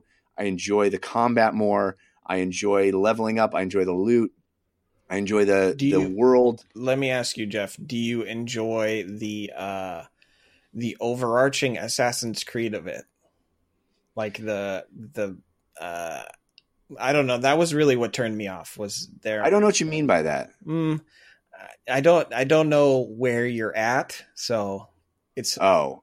May, I'm I'm I'm I've not finished it. I'm okay. still I'm it's sixty well, hours yeah, in, and I have not. It's not an ending thing, but yeah, it it the game is so vast that you could play for sixty hours and not encounter it, or you could play for twenty hours and encounter it. But the, yeah, there there were some moments where I was like, mm, hmm. well, maybe I haven't gotten to that, so maybe it'll still change. Yeah, I was hoping to finish the game before the end of the year, uh, but I just have decided not to rush through. I'm doing everything. I'm doing all the side quests.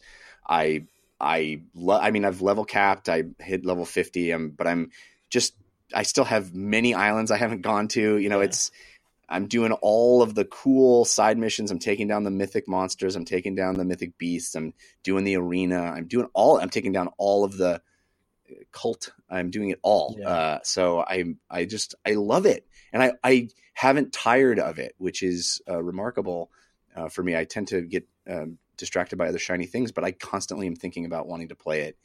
Um, I the the inclusion of um, dialogue trees in that franchise, I think is is huge. It makes me able to role play. Like the moment that I had today, where I got to express exactly what I was feeling in that moment, it was so cool. There's a there's a moment that happens that's very intense, and you have the ability to either sort of let somebody off the hook for for it or not. And I was like, no, I'm I'm actually mad at this character for letting that happen. And I was able to make that that decision, and it was very satisfying to watch Cassandra get angry about it. And you know, I, I just the game does everything right. It really treats the player with respect, and you're constantly getting cool new things to to do and places to go and things to see and I just adore it. It is so good. And I can't wait for the next Assassin's Creed. I hope they continue along this path. And it, it has now become, it has gone from a franchise I could not care less about to one that I am eagerly anticipating the next installment of. Yeah. So. Yeah, for me, that it, it fell victim to an incomplete sampling where the five or six hours I've spent with it, I absolutely loved, but I feel like for whatever reason, I you know it came out at a time I didn't go back to it. I was in the middle of something else, and it's, it's phenomenal game. It's just there are too many phenomenal games, so don't see its exclusion on my top five as you know a knock against its quality. It's just literally not having time to to play it and many other games Yeah. enough. Yeah, I would I would continue to build off what Christian said. I did almost everything, or maybe even everything in Origins, and so when I played Odyssey, I was like, I can't do that again. This is bigger. so I think yeah. I think Odyssey is a better game, but Origin started to like show its seams, and Odyssey's seams are very similar. Of like, you're like, oh, what's this question mark? Oh, it's a bandit camp. What's this question mark? Oh, it's a bandit camp. What's this question mark? Oh, it's a bandit camp. And in Origins, I- What's this bandit Yeah, in camp? it's a question mark. you know, in Origins, I was kind of okay with it because I like the combat uh, enough. But yeah, Odyssey, I think that was the main turning point of just like, okay, I did this for like 70 hours. Do I want to do this for another seven? I, I did play it for a lot, but like I didn't clear out the map. And I think had it been Odyssey that came out instead of Origins, I think I would have liked Odyssey more than I did. But as a follow up to Origins one year later, after doing so much, it was just kind of like, no, I'm good. Yeah, I get that. I, I did not play Origins as much. I only played it for you know about twenty hours. Sure.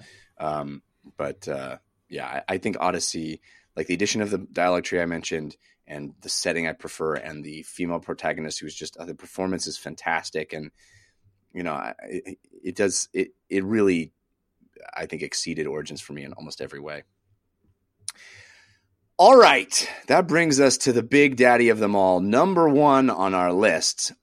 But first, do want to thank our next sponsor, which is Robinhood. Uh, Robinhood's an investing app that lets you buy and sell stocks, ETFs, options, and cryptos, all commission free. And that's important because a lot of places, other brokerage firms, charge up to $10 for every trade. And I don't know about you, but I'm not somebody that knows what I'm doing.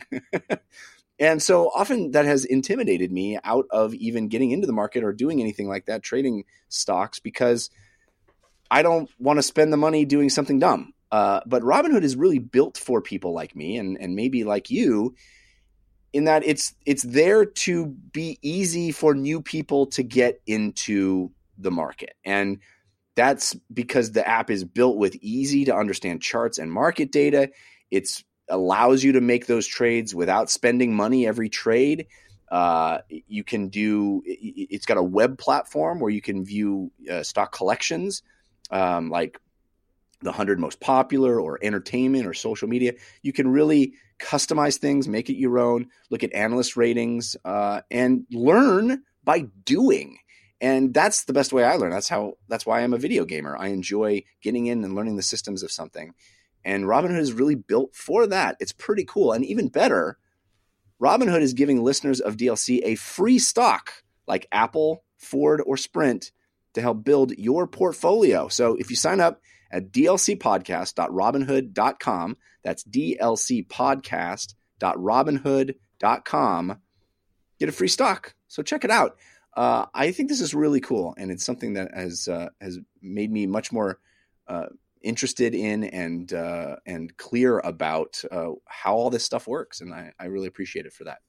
So dlcpodcast.robinhood.com. All right, guys. Moment of truth. Uh, Moment of truth. I, I'm I'm Jeff fairly certain I know first. what. What? Jeff should go first. I will go first. I, I I'm fairly certain I know what yours is, Anthony. Yeah. There are two games that I think could be Christian, so I'm very curious because one of them means it's not on his top five at all, which is crazy to me. Um, so I will say my number one. I think everybody knows what it is. Uh, it's God of War, which was your both of your number twos. Mhm. Uh, for me, it, it, it there was never any doubt that it was going to be my number one. All the other games jostled around, uh, but I think God of War, for all the reasons you guys have enumerated already, is head and shoulders above everything else that came out this year, and really represents to me a, a step forward in the artistry of video games, in in how video games are expressed. And you guys have talked about it a little bit already, but I, I'll reiterate a subtle a thing as subtle as one continuous shot that is never cut or edited from the moment you start playing to 40 hours later when you're done that's not an easy thing to pull off. And it most game companies most game designers a wouldn't even try something that audacious and b when they encountered how difficult it turned out to be would abandon it. But to Cory Barlog's and sony santa monica studios credit they pulled it off and it really to me it makes a huge difference in how that game feels. And it's just one of many wonderful decisions that were made. It is an open world game that feels very focused. It's an open world game that handles open world in a completely different way than most games do where you have very few tasks at any given time and the, the map always feels manageable. It doesn't feel overwhelming like assassin's creed can and other games like it can. Um, but the game is jaw-droppingly gorgeous. And all of that would be enough to make it a spectacular must play kind of experience. But then you tack on what christian was talking about which is some of the best combat maybe the best third person action combat i have ever played. The most satisfying physical uh, exciting thrilling visceral combat that always feels like i have myriad options that's always giving me cool new upgrades that change the way I play. I always feel like my loadout can switch up and be interesting in different kinds of ways. The kinds of weapons I use, that axe, the way it I throw it and it comes back to my hand, it never ceases to be satisfying. Puzzles that are great, optional things that are really fun and you want to do. And then on top of it, a relationship with a NPC character that is nuanced and interesting and well written. And as someone who is the father of a son, really was special to me as a as a game that I played through. It, it made me think about my own relationship with my son as he gets older, and it's a game that made me cry. You know, it, it is uh, it is beautiful and artistic and fun. I think it is not only for me the best game of the year it's one of the best games I have ever played. It's probably my top three games of all time, and uh, I absolutely adore it, and I'm proud to put it top of my list. Nice. I I wanted you to to uh, get put it as your number one. I knew it was going to happen before. Uh, I gave more praise. I just want to. I have a few prepared statements. Uh, What if Zelda had an amazing cinematic story? What if Last of Us had incredible skill based combat? What if Uncharted somehow put all the violence in context? What if Dark Souls was approachable and clear? The answer to all of these questions and more is God of War. Yeah, I think whoever wrote that is brilliant. Can we get those other questions? Like what? What are the and more? What did Twitter prevent you from writing? I just I wanted to uh, dig that up because I remember having having played it myself and you having played it, and nobody else having played it. I remember how much crap you got for saying that, and I I felt like as we would talk about different games that it was going to be your favorite game of the year. That I was like I have to save this, and if it's number if it's Jeff's number one, I have to bring it up again. well, yes, uh, I, I've I have uh, enjoyed getting uh, numerous people who uh, sent me, "Hey, I made fun of you when when that happened, but turns out you were you were right." And um, I've I've enjoyed getting some of those. And in fact, somebody sent me a video of one of the people that was most critical of me uh, streaming and jumping out of their seat when the uh, the game won when God of War won um, the uh, Game Awards, and was like, "Yes, yes, yes, yes," and I was like, "Well, I guess that you know comes full circle." Um, and and I never intended to tear down any other games with that tweet. It was always about uh, how much I love God of War. So uh, yes, that was a fun, interesting uh, moment in 2018 for me, and it, it, I don't I don't regret it. I think that uh, that game really has all those things, and that's for me why it is not only just the game of, of the year for me, but uh, a game of all time. Uh, it is it's it's an achievement. It's a beautiful game. It is a great game. All right, uh, I suspect I know what yours is, Anthony, but why don't you why don't you reveal your number one? Best, definitive best game of all time. Excuse me. Ladies and gentlemen, this is why I'm here. I'm here to put Red Dead Redemption 2 on number one spot so that people don't wonder, hey, neither of them even had it on their list. Bullet that's, dodged. That's what, I, that's what I'm here for. No, I, I Red Dead Redemption 2. I love Red Dead Redemption 1. Uh, Red Dead Redemption 2, I think, is superior in every way. Uh, I think the only thing that it's kind of sidesteps is the combat is basically the same. Uh, but I, you know, for me personally, I know a lot of people are not a big fan of the combat. I like the combat. Um, I actually just, I don't know, I find it fun. I find the the the kind of snap into guys and shooting them in the head kind of fun, and it's combined with Deadeye. It's a fun aspect, but I think the the real like achievements of the game are it is in my opinion, the best looking game. You know, I said God of War was one of. I think Red Dead is the best looking game uh, on consoles. Period. Um, it it blew me away so in so many different ways. Just riding at night, riding in the daytime, you would see different skylines, different things that were just you, you, it looked like a, a painting or it looked like a photograph at times. I highly recommend playing in 4K if you can, if you have an Xbox One X. Um, the story. Yeah, it's. A, I, I described it as you know most games are attempting to create some sort of hyper real, uh, like the best looking version of something, or um, you know this this uh, it, intensely beautiful thing. And it seems to me that Red Dead Redemption 2 is just trying to recreate reality. Yeah. you know, it, it really is it really is strikingly realistic. Yeah, it's it's uh it's one of those games that I would I would just kind of leave it sitting there and walk away and from a distance you could not tell it was a game and there are very few games that do that these days.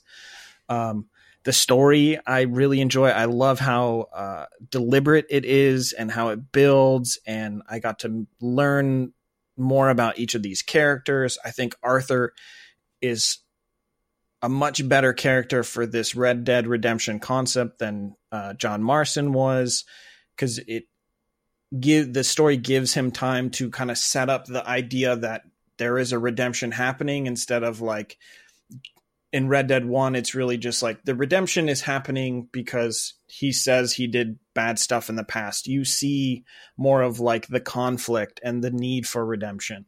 Um, it goes to some crazy places. Uh, the acting and the um, performances are some of the best. It's I just I really really enjoyed the game, and I could get lost doing any number of things, and I think that for me is always gonna be a sign of like my favorite game of the the year. Like last year, I could just go off and do almost nothing and make no progress in Zelda and still have a great time. I could just go out into the wilderness of Red Dead and and do nothing, hunt, do whatever, and find weird things and just have a great time. It I loved it.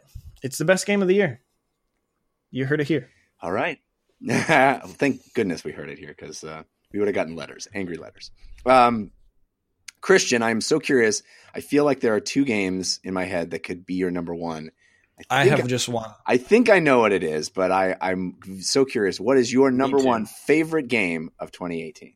So I need to say first the reason it's not Red Dead and also why it is on my top five is again just a victim of time. It is a game that I want to have an hour to sit down and play, kind of thing, like a minimum of an hour, and I just have not been able to carve enough of those away. I've talked about it um, a lot on this show about how much I love it and how much I've enjoyed spending time with it. I just haven't made enough time with it yet, unfortunately. But a phenomenal game, and I and please don't see its exclusion from my list as suggesting it's not worthy of, of you know being the the best or your favorite game of the year. Throwing throwing Jeff under the train, saying Christian's saying no, I'm I'm No, no, I'm- no, no. I uh, I I got off Jeff. I didn't hitch him to a post, and he wandered himself in front of the train. Is what, okay. is what okay, happened. fair Yeah, enough, fair enough. yeah. It was his own. It was his own doing. Um, so my favorite game of the year goes to Celeste. It is just Yeah. a phenomenal game that I think also speaks volumes about it being my favorite game of the year in terms of like favorites. In that, had I been uh, with a different group of friends when it had come out, it might not have been as high on my list. I was with a group of friends who all also fell in love with it, and we would talk about it every day. And we were all playing it at the same time. We'd compare strategies on how to get strawberries. We'd look at speed runs together. I mean, it was the topic of conversation for hours um, every day for weeks and, and months there as we were all playing our way through it. And I think from the soundtrack, the beautiful pixel art, the story that uh, in, uh, wholly unnecessary, right, in terms of creating a phenomenal platforming game, but to have that as well that is emotional and connects and it it landed powerfully with me um you know having had mental illness in my family and um dealing with my own layers of depression and and you know personal mental struggles along the way and seeing a game that speaks to that in a way that I found both both honest and um sad and hopeful and optimistic and um putting the destiny in that in, in your hands and in your control. It was such a beautiful beautiful game and one that was so well crafted in terms of its mechanics where again a game like that would fail if it had all of those beautiful story elements and soundtracks but the platforming wasn't perfect and wasn't precision.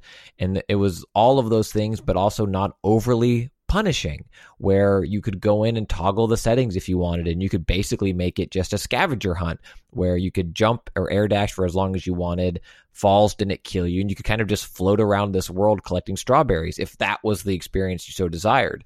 But even under the standard default difficulty the way you know other games have certainly done this as well and continue to do it but it snaps you back to a certain point that doesn't feel too far but also not too close to where you just were. It doesn't instantaneous. It gets you going that oh one more try kind of attitude as you're trying to get that perfect run. And when you're able to clear a board or a map and do it in a way that you think is perfect until you watch someone speed run and you're like oh i suck at this game. Uh, but that feeling of accomplishment i think was unrivaled um, for me by any other game and if you listen when when you hear my other fives the fact that celeste is my number one will become even more clear as to the type of game i love and and celeste was just absolutely phenomenal but i cannot deny the environmental factors that probably helped propel it to the top spot this year. Yeah, uh, I know there's a lot of love for that game. I was in the same uh, room with those people who are all going crazy for it. I, I, uh, I appreciate that. I, I was surprised. I the other game that I thought you might have was uh, was Super Smash Brothers. A, a phenomenal game as well. I, I think what would keep that what's kept that off my top five too is just it hasn't been out long enough. Like I think if my friends and I we keep playing that four months from now and we're still playing it for hours on end, then it, it probably does. But it's so recent. I don't even have Snake unlocked yet. I just can't. I can't do it yet. I can't place it yet. All right, guys. So let's uh, recap our entire top five. Anthony, can you re, re uh, restate your five games? Uh, five Dead Cells, four Spider Man, three Monster Hunter World, two God of War, one Red Dead Redemption 2. Christian?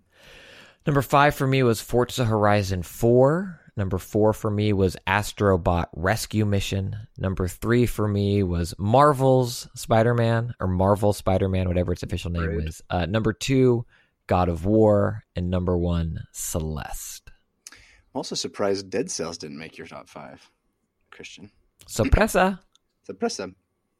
Uh, and my top five was uh, number five, Subnautica. Number four, Spider Man. Number three, Astrobot Rescue Mission. Number two, Assassin's Creed Odyssey. And number one, God of War.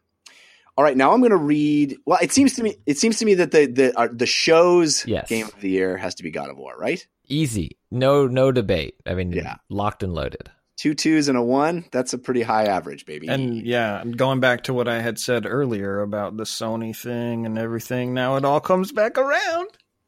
Yeah, no, I mean, I, I get accused of being a Sony fanboy, which is ridiculous because when I was doing Totally Rad Show, I got accused of being an Xbox fanboy because it was the Xbox 360. You can era. be both. Oh, be I get it. I see.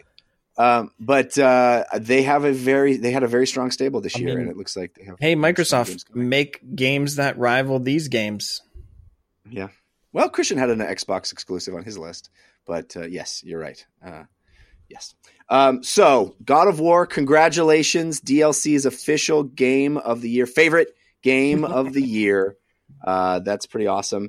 Uh, I was very surprised actually that that game won the, uh, you know, was winning as many awards as it has. I, I thought it would be overshadowed by Red Dead, but I'm glad it's not.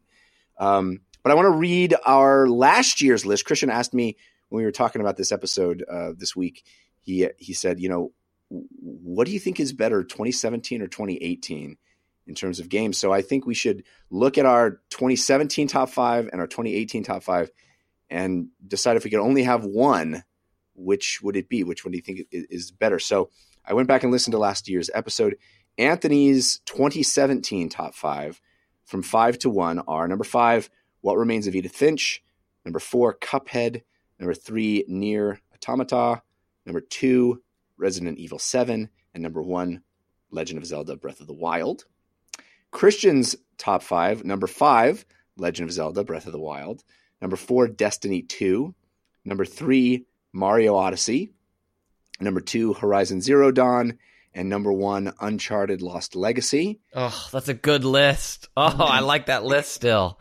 And my my top five from 2017 is Mario plus Rabbids Kingdom Battle. Kingdom Battle, yes.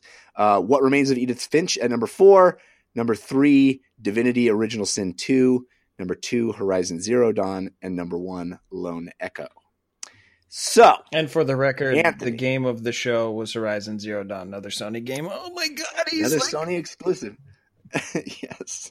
Yes. Well, I think part of the problem with that, if, if there is a problem, I don't think there is a problem. Those are No, I'm. I'm not saying there's a problem. I was using it as support that because you guys were debating me, and I was using it as support of Sony needs to keep pumping out its stuff because clearly it's working on you guys.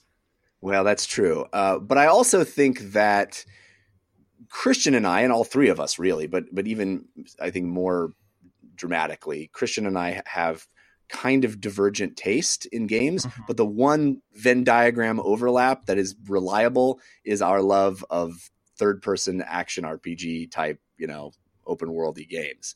Um, so Fair. you know that's that game those games kind of tend to we had uh rise of the tomb raider one year horizon zero dawn god of war i mean it's it's uh it's a bias when Turn 10 uh, or Playground Games, sorry, when Playground Games releases their Fable game exclusive to Xbox, I think there's a very good chance that If that it's could be good, our favorite game of that year based on hope so. pedigree and what that game could be. Again, it's a rumor, the game's not officially announced, but I'm just saying. It's gonna Yeah. came out, come out the same year as Last of Us Two, and you know what's gonna win. I don't, actually. I don't. Hmm, I don't. I, I know it's going to win for christian's heart Come on. um so anthony you heard your 2017 list what do you what do you take 2018 over 2017 Here's or vice here's my issue. I Legend of Zelda is better than everything but Red Dead on this year's list, I think. But the other games are no like they would be underneath two, three, four. Pick a five. list, So Anthony. it's, it's this Pick a year. list. It's this year. It's this year. Dang. Wow. Wow, Christian, what about you? This year or last year? It's so hard. It's pick a list. Pick a list. Pick a it's list. so hard. Recency makes me want to pick this year's list.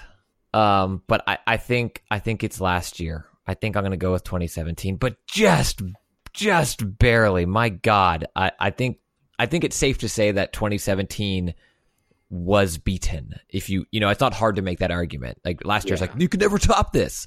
I think it's very easy to say it was top. But last year, Mario Odyssey and Zelda, oh my, those are great. Those are great, great games. It's it's I- by a hair. It's 2017 for me.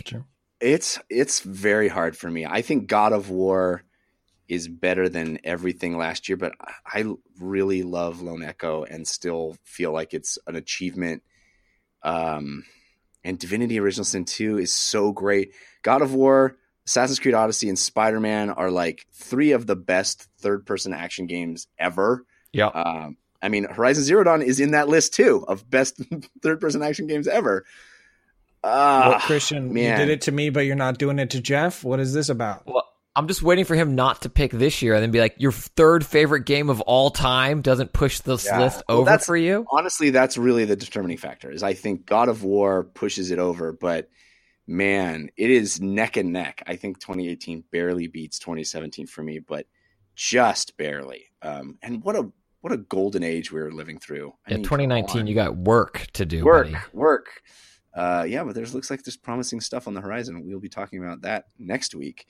Uh, but I also wanted to bring up, you know, we also do every year some other categories uh, quickly.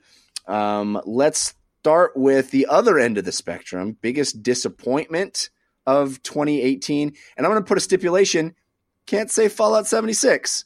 Uh, Fair enough. so uh, this will be the Fallout 76 memorial category. Uh, where it's just it, it's like the, the trophy just looks like Fallout 76. I don't know if that game was a disappointment to any of us because I think for at least for me, and I It think was. Anthony said this earlier. It's what I kind of expected. Yeah, it, yeah. It wasn't. It wasn't to me. Uh, I think. I think I was on at least two podcasts where I was like, "This game is not for me," and and it was not for me, and not for other people. But yeah, so it not it. But I, I think that is a fair because that is an easy. Yeah. that's an easy picking. so, uh, Christian, let's start with you. What is your biggest disappointment of 2018? Uh, if you've listened to the show all year, I, I don't think this will be a shock to you, but it's Far Cry 5's story, specifically the story and how it kind of contrasted with the open world game. I loved the gameplay and the moment to moment of that game. I think I am maybe the only person on our show that's talked about all of the DLC expand. I know I'm on the show every week, so it's easy for me to be the one to do it. But I feel like we didn't have guests that really talked about the expansions when they were on when they came out, and I played those and loved them, and I really loved that game and everything it did, and I'm excited for this next one because I, I a new dawn. I like that fall uh, Fallout. I like that Far Cry um, gameplay, but I felt like the juxtaposition of a story that felt self serious and a game that let me stand on the wing of a plane with a bear shooting rocket launchers it, it disappointed me. But to me, disappointment also has to go with expectations. So I think I held that game up to a higher standard maybe than I should have, knowing what Far Cry stories often are. But I think leading up to it, the the box art, what the devs were talking about, the snippets they showed, um, and I don't think it paid off even its own story in a super satisfying way. So I loved the game. I just wish the story, the narrative was um, a little more in line with how I played most of that game. Anthony, what about you? Biggest disappointment? So up until the launch of Forsaken, I would have said Destiny 2 from last year, but I I feel like they fixed a lot. So my biggest do- disappointment is actually We Happy Few. Oh yeah, that's a Um, great pick. Yeah. I love Bioshock. Uh, I love Bioshock one, two, and Infinite. Uh, I I think some of this is on me because I wanted the game to be, you know, Something it Uh, not it's something it isn't but at the same time they they put out that early access part and then they were like no no no we we took it back and we put in a story we're going more bioshocky and i i played through it and was just like no this is i just i did not enjoy Yeah. Anything of it it it's really just kind of disappointing and i think even if uh, apart from the Bioshocky, like them saying, "Hey, we're gonna take it out and tone down the survival elements and put in story stuff," even that is just it very. It seems very obvious that's what they did. Yeah, that's a great pick. I, I second that one. I had such high hopes for that game, and boy, it uh, failed to live up. Uh, but my biggest disappointment, and you guys are going to make fun of me, but Christian remembers how genuinely excited for this I was, is Sea of Thieves. Uh, I really thought it was going to be the game that all my friends and I were going to hop in and have so much fun playing, and it just felt like it was going to be like um, Star Trek Bridge Crew. But Yeah, every E3 you, know, I- came back so jazzed. I was like, I I, don't, I don't see it. Yeah, We never played Sea of Thieves, Jeff. I think you. I could have turned you around. you liked it, yeah. Yes, I did enjoy Sea of Thieves. I, you know, it's it's kind of the DLCs and stuff. The they're they're not great, so I'm I'm kind of off it. But I, yeah, it didn't disappoint me. I had fun with it for the amount of time I did play it, and it was a goofy thing. yeah. I just it just never. I really. I mean, it's the game that I got Xbox Game Pass for, so I guess I should. I think you and like millions of people because you Yeah. get the free trial, and then you're like, oh, let me try it. Nope, sorry. But now I'm glad I have Xbox Game Pass, so I guess I could I can credit it that. But uh, It's true. yeah, I, I just never found the fun in it. Just didn't. It felt like an empty world that didn't have anything to do. And yeah, I know a lot of people love it, uh, as it sounds like. I, w-. I will say this: it, they say, "Oh, we're we're making it better." It has not gotten any better. So if you don't, if you don't like, if you didn't like it before, you're not going to like it now. Um, and I think if you did like it, it definitely wears on you no matter what. All right, our next little uh, category is biggest surprise. Uh, Anthony, what do you what do you have for your biggest surprise? So Monster Hunter World would be my biggest surprise, but it made my top five. So my non top five pick is Yakuza Six. Ooh, Uh, I never played Life. that. I si- similar to Monster Hunter, never played a Yakuza game. I thought, why not try this game? And it is, I love it. It was great. It was, uh, you sing karaoke, you beat up on guys. It, it the story is very like soap opera y and has you know the the very exaggerated character tropes of like the the boss that has no shirt on and he sits in the back and he waits to kill all his thugs and then he shows up and you think oh well i'm you know i'm a very fit athletic guy this guy's going to be no problem and he's just twirling around you it's it's really fun uh i the issue is i i jumped in at number six but they're kind of like taking the six engine and remaking the other ones um with the Kiwami subtitle so That's I might. I might start over, but I really really was surprised that I enjoyed Yakuza Six. I thought there was no way. My biggest surprise, I have to credit Christian for because I would never have played it without his urging, and that is uh, Yoku's Island Express.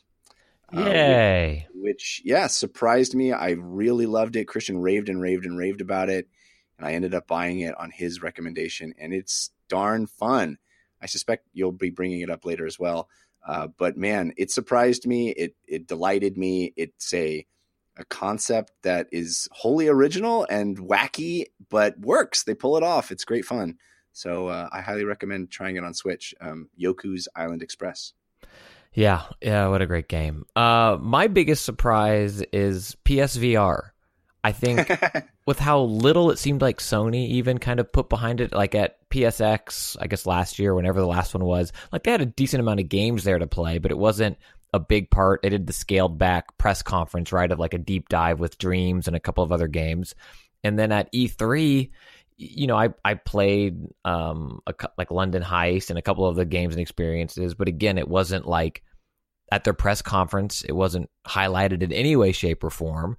And I think that this is PSVR's best year, hands down, since it's come out. And I think PSVR's lineup this year is maybe, you know, the best VR lineup to come out. I know that there's some great Oculus and Vive exclusives, um, but I think the games that PlayStation VR saw released this year, in addition to its price point and ease of use, I know I complained about putting on VR headsets um, but its ease of use compared to the others um, speaks volumes. And I was just blown away by a device that it seemed like, you know, was maybe forgotten the way move controllers were during the PlayStation 3 or Wonder Book or whatever PlayStation 3 era to have just absolutely phenomenal games and experiences come out on come out on it this year, especially the back half of the year was a very pleasant surprise. Yeah, I, I second that. It is hitting its stride in a big way, and I'm I'm encouraged that it seems like more people are getting in on it with the price lowering and all that stuff too. So I hope the next year, the 2019 year for PSVR, capitalizes on that momentum. Next category, our final category of these ancillary little categories is most underrated game of 2018. Uh, I will start, and mine is Starlink Battle for Atlas. Uh, I don't hear anybody talking about this game. It's a toy to life game, uh, and I think people just kind of write those off these days. It's a great game, a really good game. I have I, it's underrated even by me because I've barely played it, but it's really good, and uh, I think more people should talk about it. Uh, it is I'm rooting for it. I think the toys are cool looking. Uh, the game play is really fun. It's got lots of cool things to do. Uh, I I wish it had more hype. Uh, Starlink Yeah. Battle for Atlas. I think the toy element is really like the, what is kind of turning people off. But it, it is if you if you took away the toy element and just like showed it off for what it is, I think a lot of people would you know look at it as kind of like a retro inspired Star Fox almost. I mean, it has Star Fox in Fox, it. yeah. but you know, like it, it it's actually really fun. I agree with you one hundred percent. Yeah. So, what is your most uh, underrated, Anthony? My most underrated is A Way Out. Hmm. Um, I feel like uh, the ambition of the game maybe outpaced certain other elements, but the playing with another person, seeing each other on screen, I I sat down and I played it with a friend in one sitting. We were on the same couch, um, and it was like silly and fun and and I don't know, like it, it's supposed to be like a really emotional thing the whole way through but there were so, so many fun things that i just remember doing like just kind of ruining the experience like oh this cool moment where it's slow motion i'm supposed to catch you and and i didn't catch my friend and then we just crack up. Um but then there are some things that like it pulls off twists that are only capable with this concept um that i think are really great and i i think the game is not going to get enough credit for what it tries to do because there are other things that I think aren't as great. Hmm. So that's a way out. A way out. Christian Spicer, what is your most underrated game? I'm going to cheat because there's three, and I'll list them real quick so I don't spend a lot of time on them. Number one, Wipeout Omega, the VR update. Free update to the entire game. One of my favorite games ever, and an incredible VR update to it that is free if you have the game. And not enough people talked about it. They did it. They absolutely nailed VR implementation of Wipeout. Shadow of the Colossus, a perfect remake of almost an almost perfect game and it just got forgotten. um, the best way to experience that game, hands down, and I think everyone should experience that game. And then Guacamelee 2, which I think there's just with Dead Cells and Celeste and Owl Boy and all these other games, I feel like because it was a sequel and everybody raved about it when the first one came out all those years ago, this game still reviewed like nines and tens across the board, but I think it kind of got lost in the, the banner year that um, platformers and Metroidvanias had. Very cool. Very cool list. All right, we do have uh, our five dark horse picks, our our diamonds in the rough, uh, coming right up. But let me take a quick break and thank our final sponsor, which is Palm. This is really cool. Uh, Palm is uh, a it's a it's a device that works alongside your cell phone. We all have cell phones. We all are married to our cell phones. My cell phone over the last few years has gotten bigger and bigger and bigger. and that means it's not always super convenient to take places. It's not convenient to go take into the gym with me. It's not convenient to maybe slip into tight jean pockets. Uh, but Palm is there to work alongside your smartphone. It's not a replacement for your smartphone, it's connected to it. It syncs all your existing data on your smartphone. Uh, all your info is seamlessly connected when you leave your smartphone behind. And Palm is there to be a tiny version that you take with you. It's it's the size of a credit card, easily fits in your wallet or your pockets. So when you're on the go, rather than holding onto that big phone, you have this tiny little thing that does the things you need on the go. It's got two cameras, Android OS, full Google Play app ecosystem, 4G and Wi Fi. It has all the mobility and capability of a smartphone, but so much smaller, so much easier, so much more convenient. It's really, really cool. So, like, take it to the beach, take it to nights out, take it on a run. This is cool. So, check it out. Go over to palm.com, P A L M.com to learn more. Uh, and then go to your nearest Verizon store to check out Palm for yourself. You're not going to believe how light and small it is until you see it in person. And it's all available at your local Verizon store today. All right, guys, I'm gonna run, I'm gonna do the jingle one more time because it's the last time we're gonna hear it until next year, and I just love this jingle. So here we go.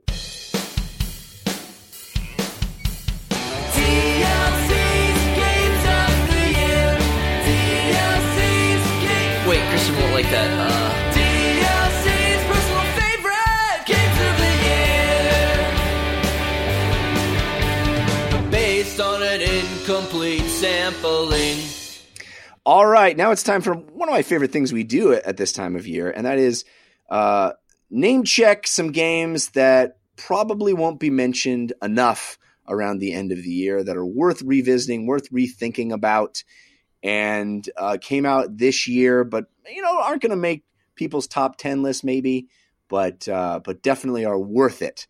So uh, let's start with Christian this time. What are your top five? You just list all five of them uh, your five diamonds in the rough. Pokemon, let's go Eevee. Um, a delightful game that I've already put 20 hours into, I think, and I'm just really enjoying it. It sucked me back in. The way it complements the Switch pick up and play, pick up, you know, pick up for five minutes, put down type of um, play style, which Pokemon have always been handhelds, but seeing Pokemon in real like actual size and walking around the map. And I think the things it, it didn't do everything perfect that I want to see in the next Pokemon game, but I think the elements it took from Pokemon Go and some of the changes it made to that classic formula are really strong, and I hope to see some of that carried forward. So that's Pokemon Let's Go. Um, Moss, which was I played on PlayStation VR. Quill was such an incredible character, so emotive, and I love the animations and these wonderful dioramas and it, it didn't overstay its welcome and it told a really cool story and established a world in a way that I want to learn more about the world but doesn't beat you over the head with it with like what's over here? Find out next season on Lost. You know it's just kind of like this really cool world that you inhabit that your story happens to take place in um, and just an absolutely beautiful game. And then my next three, you're going to see, I think, shows why Celeste was number one for me this year because I love these types of games uh, Yoku's Island Express, which you've talked about. It marries pinball and Metroidvania in, in a way that you should, would get laughed out of Shark Tank, right? Like, yeah, yeah, yeah, not, not going to work. Also, your protagonist is a dung beetle. get out of here. It hmm. works and it works so well. And the, the music is also incredible. Guacamelee 2, which I already talked about as an underrated game. Um, I waited for the Switch version, so I have not completed it yet. But the more time I put into it, the more and more I fall in love with it. And when it hits its stride of like switching dimensions, doing a power, grappling to dash, and then switching dimensions back to land on a platform, and then combining that with combat as well, it is exquisite. And if you liked the first, I can't recommend the second enough. And then Dead Cells, which you were surprised wasn't on my list. And I think it's just because I had a, five hours of bad runs where I was like, forget this game forever. Um, but it's such an exquisite game. Um, and the way that it's, it's, like Anthony said, he set it up so well. Like, I'm just going to run for some souls or some cells. Oh, okay. Well, I mean, I'm at the hand of the king. I guess this is going to be it. I'm dead. I'm, I'm dead. Uh, that was bad. Ah, what a waste of two hours. Um, but those three games, Yoku's, Guacamelee, and uh, Dead Cells, are, you know, what I love, and they did it so well. I will go next. Uh, my five diamonds in the rough are uh, Into the Breach, which is from the makers of FTL. It's a really wonderful turn based strategy game with mechs that kind of almost plays like a, a game of chess or, or, some sort of tabletop game. Uh, really fun, thinky, simple but deep. Uh, I I really loved it. I loved it this year. It's Into the Breach. Uh, Bard's Tale Four.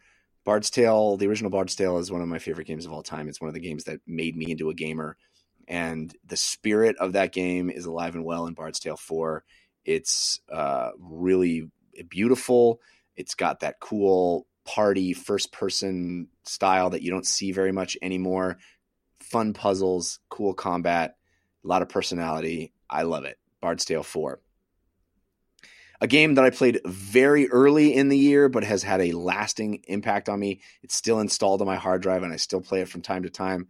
Opus Magnum, which is a wild sort of cr- uh, contraption making game where you're you're kind of constructing these almost uh, Rube Goldberg type machines uh, that have to forge elements and do so in um, specific ways. But the there's no one solution to any of the puzzles. It's it's basically a puzzle game that is open to your creativity, and you can make insanely complex machines or simple machines that all have viable solutions to the puzzle. It's uh, addictive, smart, fun to watch. It's just like this kind of visceral joy in watching a very complex machine that you've built work and do the thing it's supposed to do move a thing over here lift it rotate it push it over here.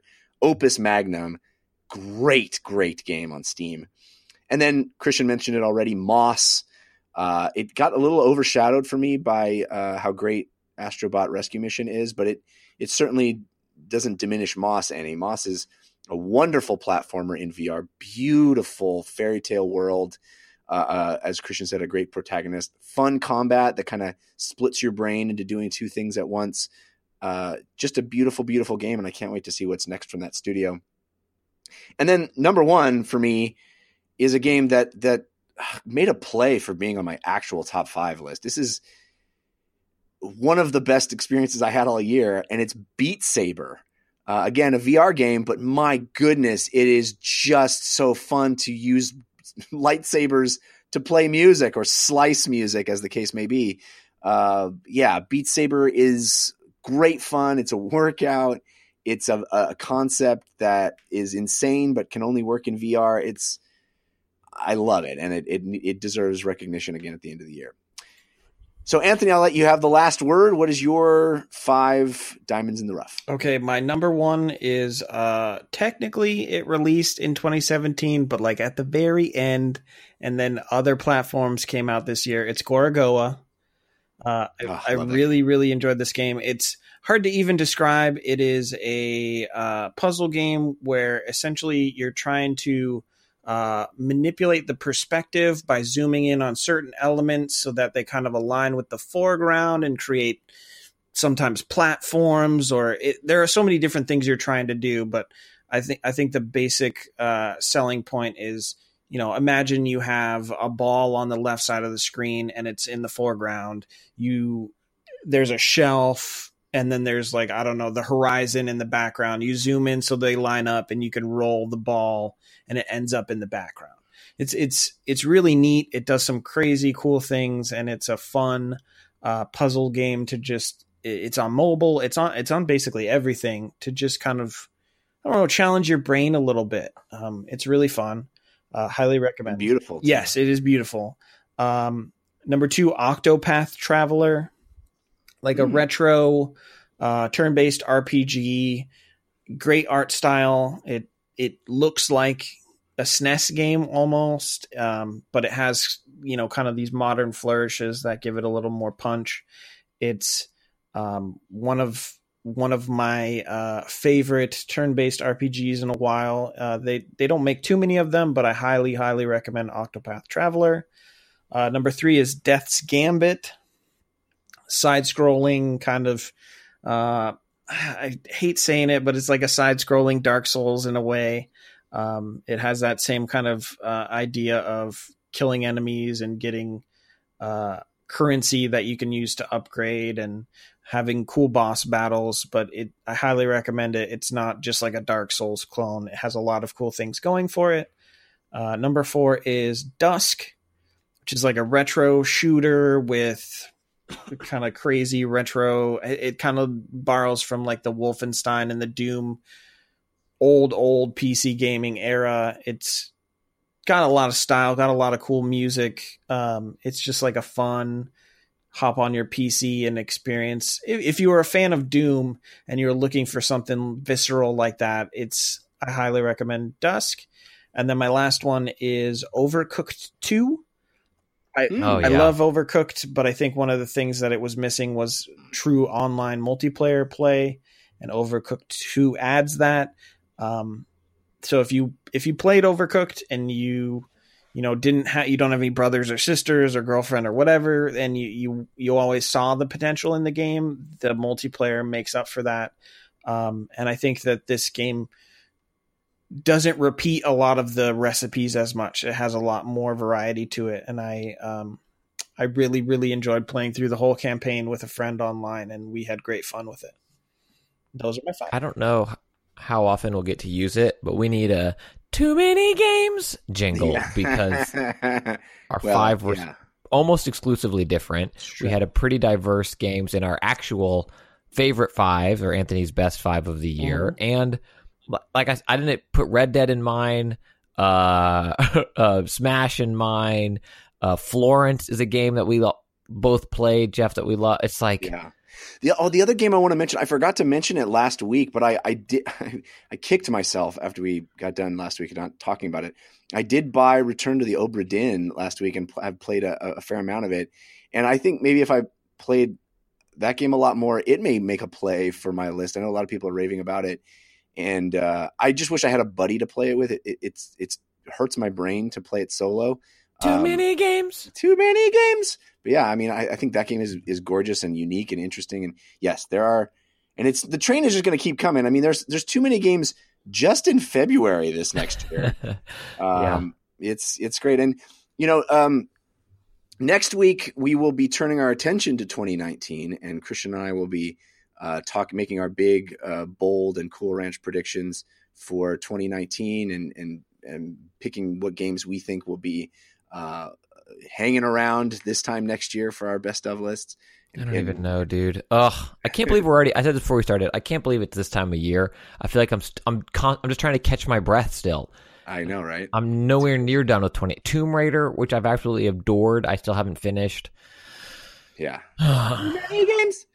Uh, but I do want to thank Anthony. Uh, you you being here every year is very special to me, and you always being uh, our go to guy during the year. Uh, having you on multiple times uh, during the year is always great, and and knowing that I, you can always fill in if Christian's not going to be around or something, uh, it's very special, and I'm I'm grateful for it, and I I'm proud to call you a friend and a friend of the show as well. Oh, that's so nice. Yeah. I, I I I really do love doing end of the year lists. So it's it is a privilege to get to you know hang out with my buddies and and though I make fun of you guys for the choices you picked, I always look forward to hearing what you chose, and it makes me excited about games in general. To you know hear our diversity and things that we choose for all these categories. It's such a fun fun time. Indeed. Well, tell people where they can keep up with you and the things you do online. Uh, GameRant.com is where you can kind of find my writing or or things that uh, are related to me. I'm editor in chief there, so I try and curate as much of the content as possible. Uh, you can also follow me on Twitter for just random musings, or you can see a picture of my child. He turns one next month, so yeah. Um, my Twitter is at Ant Taormina. I'll spell it for you. It's A N T A O R M I N A. Christian Spicer, how about you? What do you got going on? I think I'm out of town when people are listening to this, so it's like, hey, how, it's great. I'm. It's so much fun. Uh, Twitter's the best way to see if I'm out of town. I guess it's at Spicer. Instagram is Christian underscore Spicer. And aside from these, this show you're listening to and next week's, uh, I don't know, maybe next week's will be. I typically stream the shows live Sundays at 7:15 Pacific time on my Twitch, which is twitch.tv slash Christian Spicer. But sometimes these holiday shows are are moved around a bit, but you can typically find the shows streamed live there. Yeah, we literally have no idea when we're doing next week's yet, but we will determine that soon. Um, and I'm on uh, Twitter at Jeff Cannata, which is spelled with two N's and one T. Uh, we love getting your feedback at dlcfeedback at gmail.com. Questions, comments, uh, guest suggestions for 2019. Uh, keep them coming. Uh, we we love all of that stuff. We have the awesome folks over on our subreddit, which is 5x5dlc.reddit.com. Um, and we uh, appreciate this community. It's great. We'll be talking to you about more a look back at the year uh, of, of the show next week and looking forward to 2019 next week. So be sure to stick around for that. Until then, think about what you put out into the world, make it a better place. And happy holidays. Yeah.